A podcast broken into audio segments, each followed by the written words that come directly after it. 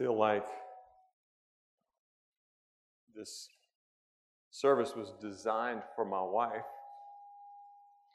Her, uh, she loves St. Patrick, so we had a quote from him. Uh, her favorite chapter in the Bible is Psalm 37. He alluded to that, and now if we only had my son here to preach, she could have her favorite preacher.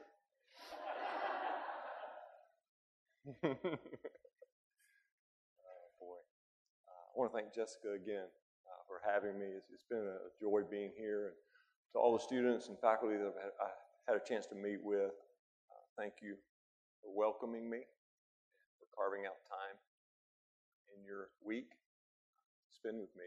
And here's my commercial for the day. Um, if you're in the church planting track, you need to spend so much time around Winfield Bevins that he is annoyed. That man has stuff that you need. He's incredible. And uh, this place is so blessed to have him. Latch on to him.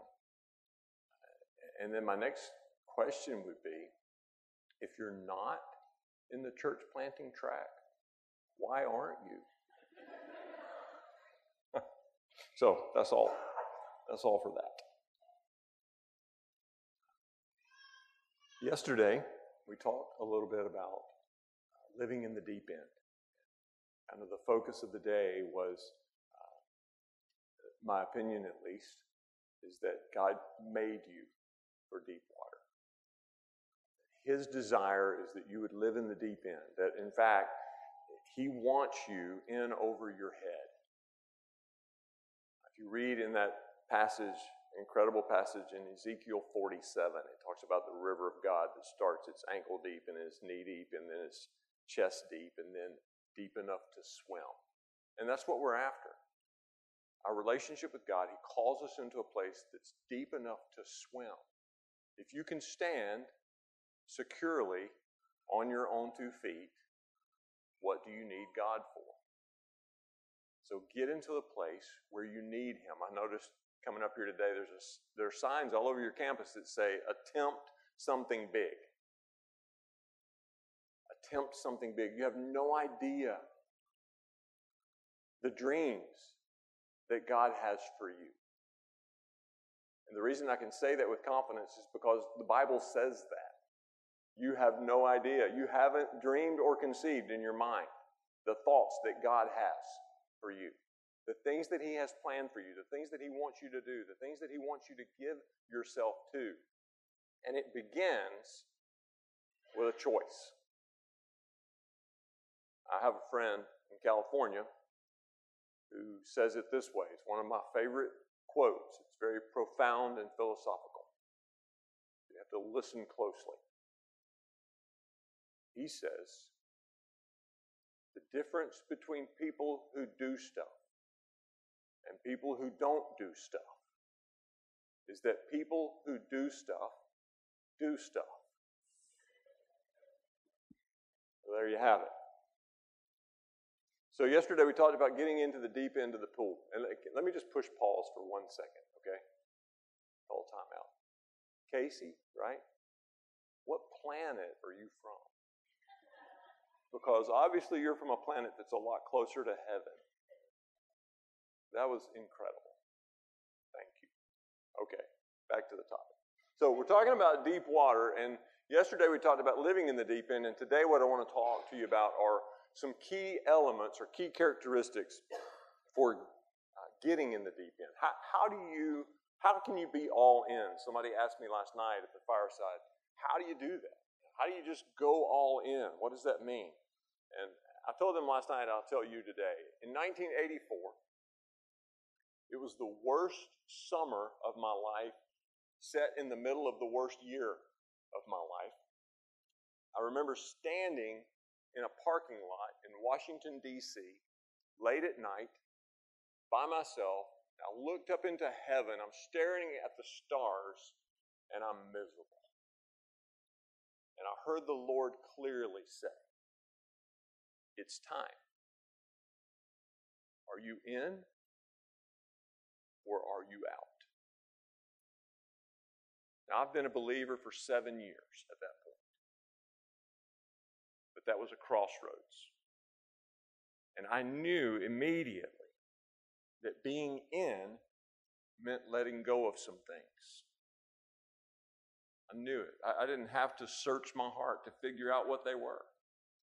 I knew immediately that being in, being all in, meant letting go of some things. I want to read again the passage that we just read, just to get it fresh in our minds. Matthew 13, 44 to 46. The kingdom of heaven is like treasure hidden in a field. When a man found it, he hid it again, and then in his joy went out and sold all he had and bought the field. Again, the kingdom of heaven is like a merchant looking for fine pearls. When he found one of great value, he went away and sold everything he had and bought it. So today, five ingredients, five key ingredients for being all in. Number one, believe in his strength more than your weakness. Believe in his strength more than your weakness. Paul says in 2 Corinthians 12 that he gladly endures weakness in order that the power of Christ may rest in him. Paul saw his weakness. He saw his own weakness as an opportunity to reveal the strength of God. Something that we use, sometimes we use our weakness as a, an excuse not to do the things that God has called us to do. We look in the mirror, we don't like what we see, and we say, I could never do, I could never be, I could never go. And one of the key ingredients, if you want to live in the deep end, you, you, have to be comfortable with your weakness. You have to know what your weaknesses are and not be wigged out about them. Because your focus is His strength. Focus on His strength rather than your weakness. If we want to walk in kingdom power, we have to make a choice to put our confidence in what He can do not what we can do. Francis Frangipane puts, this, puts it this way Look what Jesus did with common men. In just three and a half years, average men and women were transformed into fearless disciples, literally filled with the Spirit of God. They did not wince at suffering, they did not withdraw from sacrifice. These ordinary people were equipped with spiritual authority over demons and exercised power over illness. They were living proof that Christ transforms people. Three and a half years of undiluted Jesus will produce in us what it did in them the kingdom of God. Those men were as average as we are. The difference between us and them is Jesus, and He's the only difference. Focus on His strength, what He can do, not your weakness or what you can't do. Number two, desire obedience over comfort. Obedience would be easy if it was comfortable, right? I mean, if it was always comfortable and easy, we would all choose obedience. But it's not. It's not. The obedience of Christ put him on the cross. In fact, Hebrews 5 says that Jesus learned obedience through suffering. Obedience doesn't always guarantee for us that things will turn out the way we want them to or expect them to. Stephen probably didn't want or expect to be stoned. I'm pretty sure that Peter and, and James and Paul and Silas didn't want or necessarily expect to be put in jail. And I got a pretty good idea that John the Baptist would have preferred to keep his head. But they chose obedience not based on the result that it would bring, but based on the person who required it. Obedience over comfort. If we choose to be obedient, we're also choosing to be uncomfortable. Obedience is not something that leads naturally to comfort. Now, it can lead to peace. Obedience will lead to an incredible peace, but it's the peace that passes understanding. In other words, it's a peace that the world doesn't even understand. It's a supernatural peace. But we have to choose obedience. And we have to desire obedience because we love Jesus, not because of the result that it will bring. If the only reason we choose obedience is because we want to be blessed, then we've missed it. We've missed the point. The point of obedience is commitment and love for the Savior. Doing what He says, hearing His voice, and doing what He says, no matter what it costs, no matter what it feels like, no matter what it takes us to, no matter what it does to us. Obedience over comfort. We must desire obedience even if it kills us. Even if it kills us. I remember being in India and, and seeing a friend of mine baptized. He was a teenager, 17 years old. And the questions that they asked him, you know, uh, we ask good questions, right? Do you believe in Jesus? That's a great question to ask before somebody's baptized. You believe in Jesus? Are you trusting in Him and Him alone for your salvation? Great. Good questions. Do you know what they asked? Are you trusting in Jesus and Him alone? Do you expect to be persecuted? Are you ready to die? Those were the questions for baptism. Obedience. Why are we choosing obedience? Are we choosing obedience because of what we think it might bring us? Or are we choosing obedience because we love Jesus and we want only what he wants?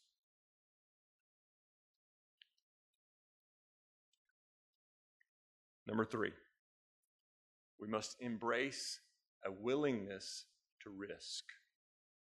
We must embrace a willingness to risk. Risk as a noun means there is a chance of pain and loss. Risk as a verb says, I'm willing to take that chance. We risk what we have to add to what we have. And the more you have, the harder it is to risk. But every time you take a step in the kingdom of God, you have to be willing to risk everything you've gained up to that point. There's risk in faith. There has to be risk in faith, but there also has to be faith in risk, right? I mean, there's, there's has to be risk in faith. If your faith has no risk, then you don't really trust. But if your risk has no faith, then you're just presumptuous. The call of God is a call out of the safe and out of the comfortable middle. I have a friend who's a pastor in India, and uh, I was preaching at his church. And they had two services. Room was packed, small, about half the size of this, this room, and, and twice as many people as we would say could fit in this room. Just wall to wall people. And, and towards the end of the first service, there was a, a lady who had come to the church. She'd never been there before. I found out later it was her first time. And she was demonized. And she began to manifest during the sermon. She's all sorts of noises and, and movements and uh, that would make us all pretty uncomfortable. And a couple of deacons or, or ushers or I don't know, maybe bouncers came over and they grabbed her on each side and, and took her out. In between the services, the pastor and I went to his office and he made tea. Now, let me just say that they're serious about their tea. We're sitting and we're, we're drinking, we're having tea, and we're eating. They look like cookies to me, but they call them biscuits, right? And so we're eating cookies, biscuits, drinking tea, and there's a knock on the door. He goes to the door, and there are, two, there are the two men standing there, and there's the lady, and she's still manifesting and, and writhing and, and flashing around. And they say to him, Pastor, this lady needs prayer. And he says, We will pray. But first, we will finish our tea. And he closed the door. You can imagine. I mean, I'm an American, and you know how we are. I am freaking out. What do you mean we're going to finish our tea? We got to pray for this lady. This lady needs needs prayer right now. And, and the pastor looks at me and he says, The demon's been there for years. A few more minutes won't matter. And we drink our tea. And he offers me another cup, and I'm saying, For heaven's sake, no more tea, no more cookies. And finally, he drinks a second cup of tea and he eats another biscuit and he brushes off his hands and says, Okay, now we pray. And he goes to the door and he invites the men in. They bring the lady. He prays for the lady. He casts out the demon. He prays for her uh, to receive Jesus, lays his hands on her, prays for her to be filled with the Holy Spirit, and they take her out. And he looks at me and he says, In India, we don't allow the enemy to set the agenda.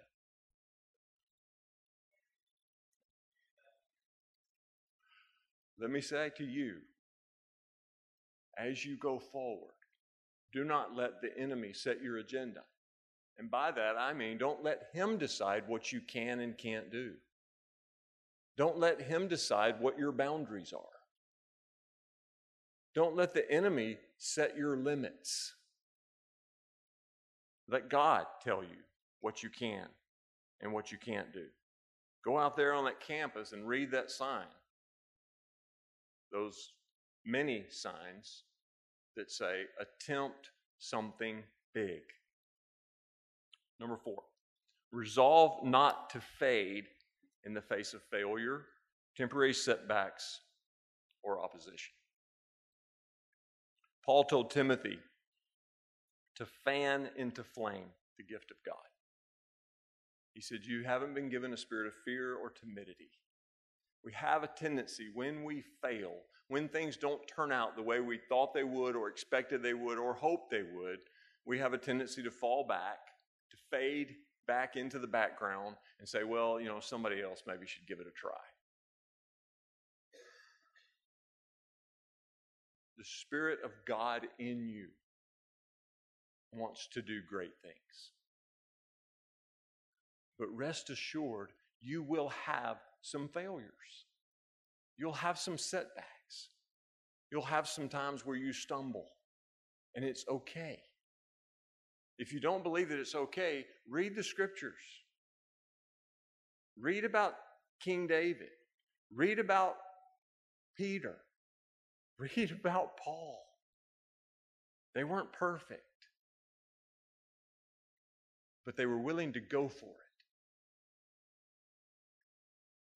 and they didn't fade into the background when they failed a couple of times. Paul says it this way Romans 5. Not only this, but we also exult in our tribulations, knowing that tribulation brings about perseverance, and perseverance, proven character, and proven character, hope, and hope does not disappoint because the love of God has been poured out within our hearts through the Holy Spirit who is given to us. Hear me. The economy of the kingdom is increase. The economy of the kingdom is increase. God wants this generation to do more than the previous generation did. Think about it. How many of you have said or had it said to you you're growing up, you had a mentor, maybe even your own father, someone that you looked up to, your mom or a teacher or somebody, and you said, either under your breath or out loud, if I could just be half the person he was, if I could just be half the woman she was, that would be awesome. That would be horrible. You were not called to be half as much. If I'm half the man my dad was, if my son is half the man I am, if his son is half the man he is, pretty soon we don't have much man left. The economy of the kingdom is increase. Each generation does more. There are a lot of different theories about what was meant when Elisha said to Elijah, I want a double portion. I believe it's pretty simple. I believe he looked at the life of Elijah and he said, That's awesome. I want more. I want a double portion. I want to do twice as much. And that's the economy of the kingdom. I was telling Winfield yesterday, I had a student when he graduated from college and he was on his way here to go to seminary. He wrote me a letter.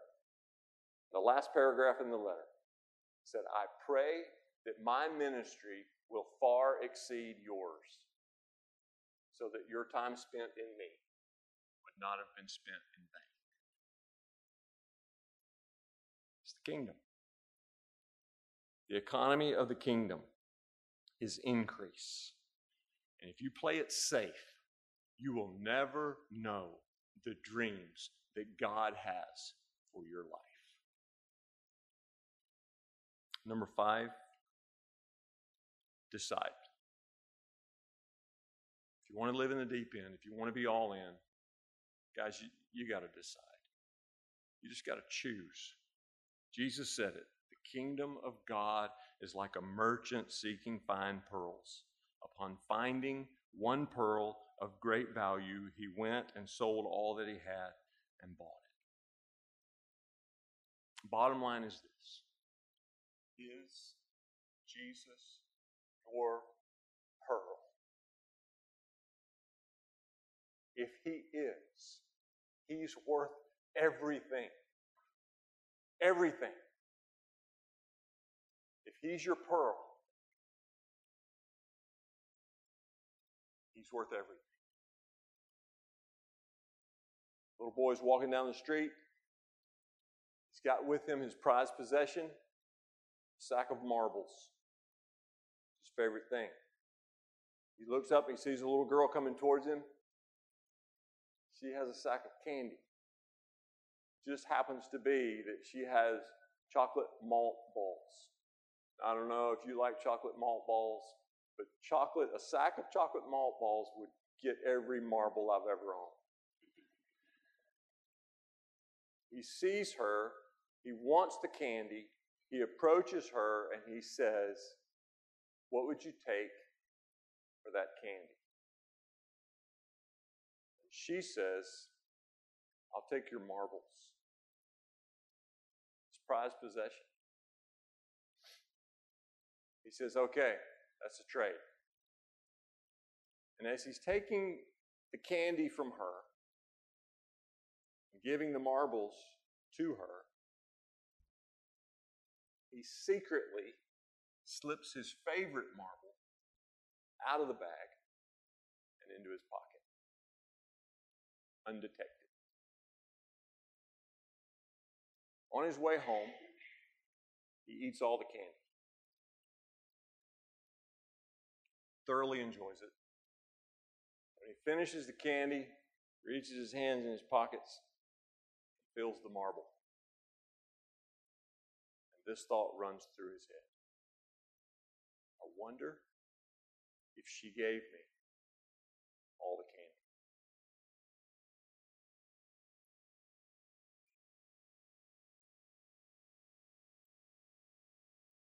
I wonder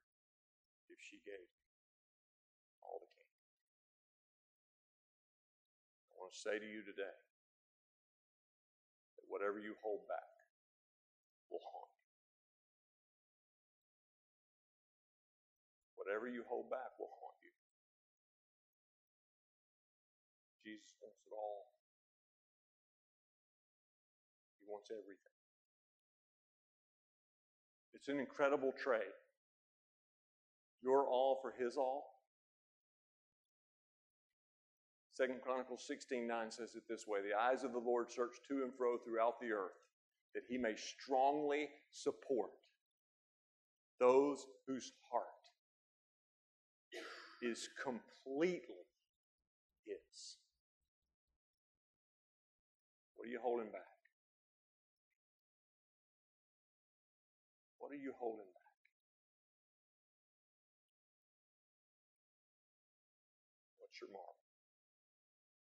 just pray.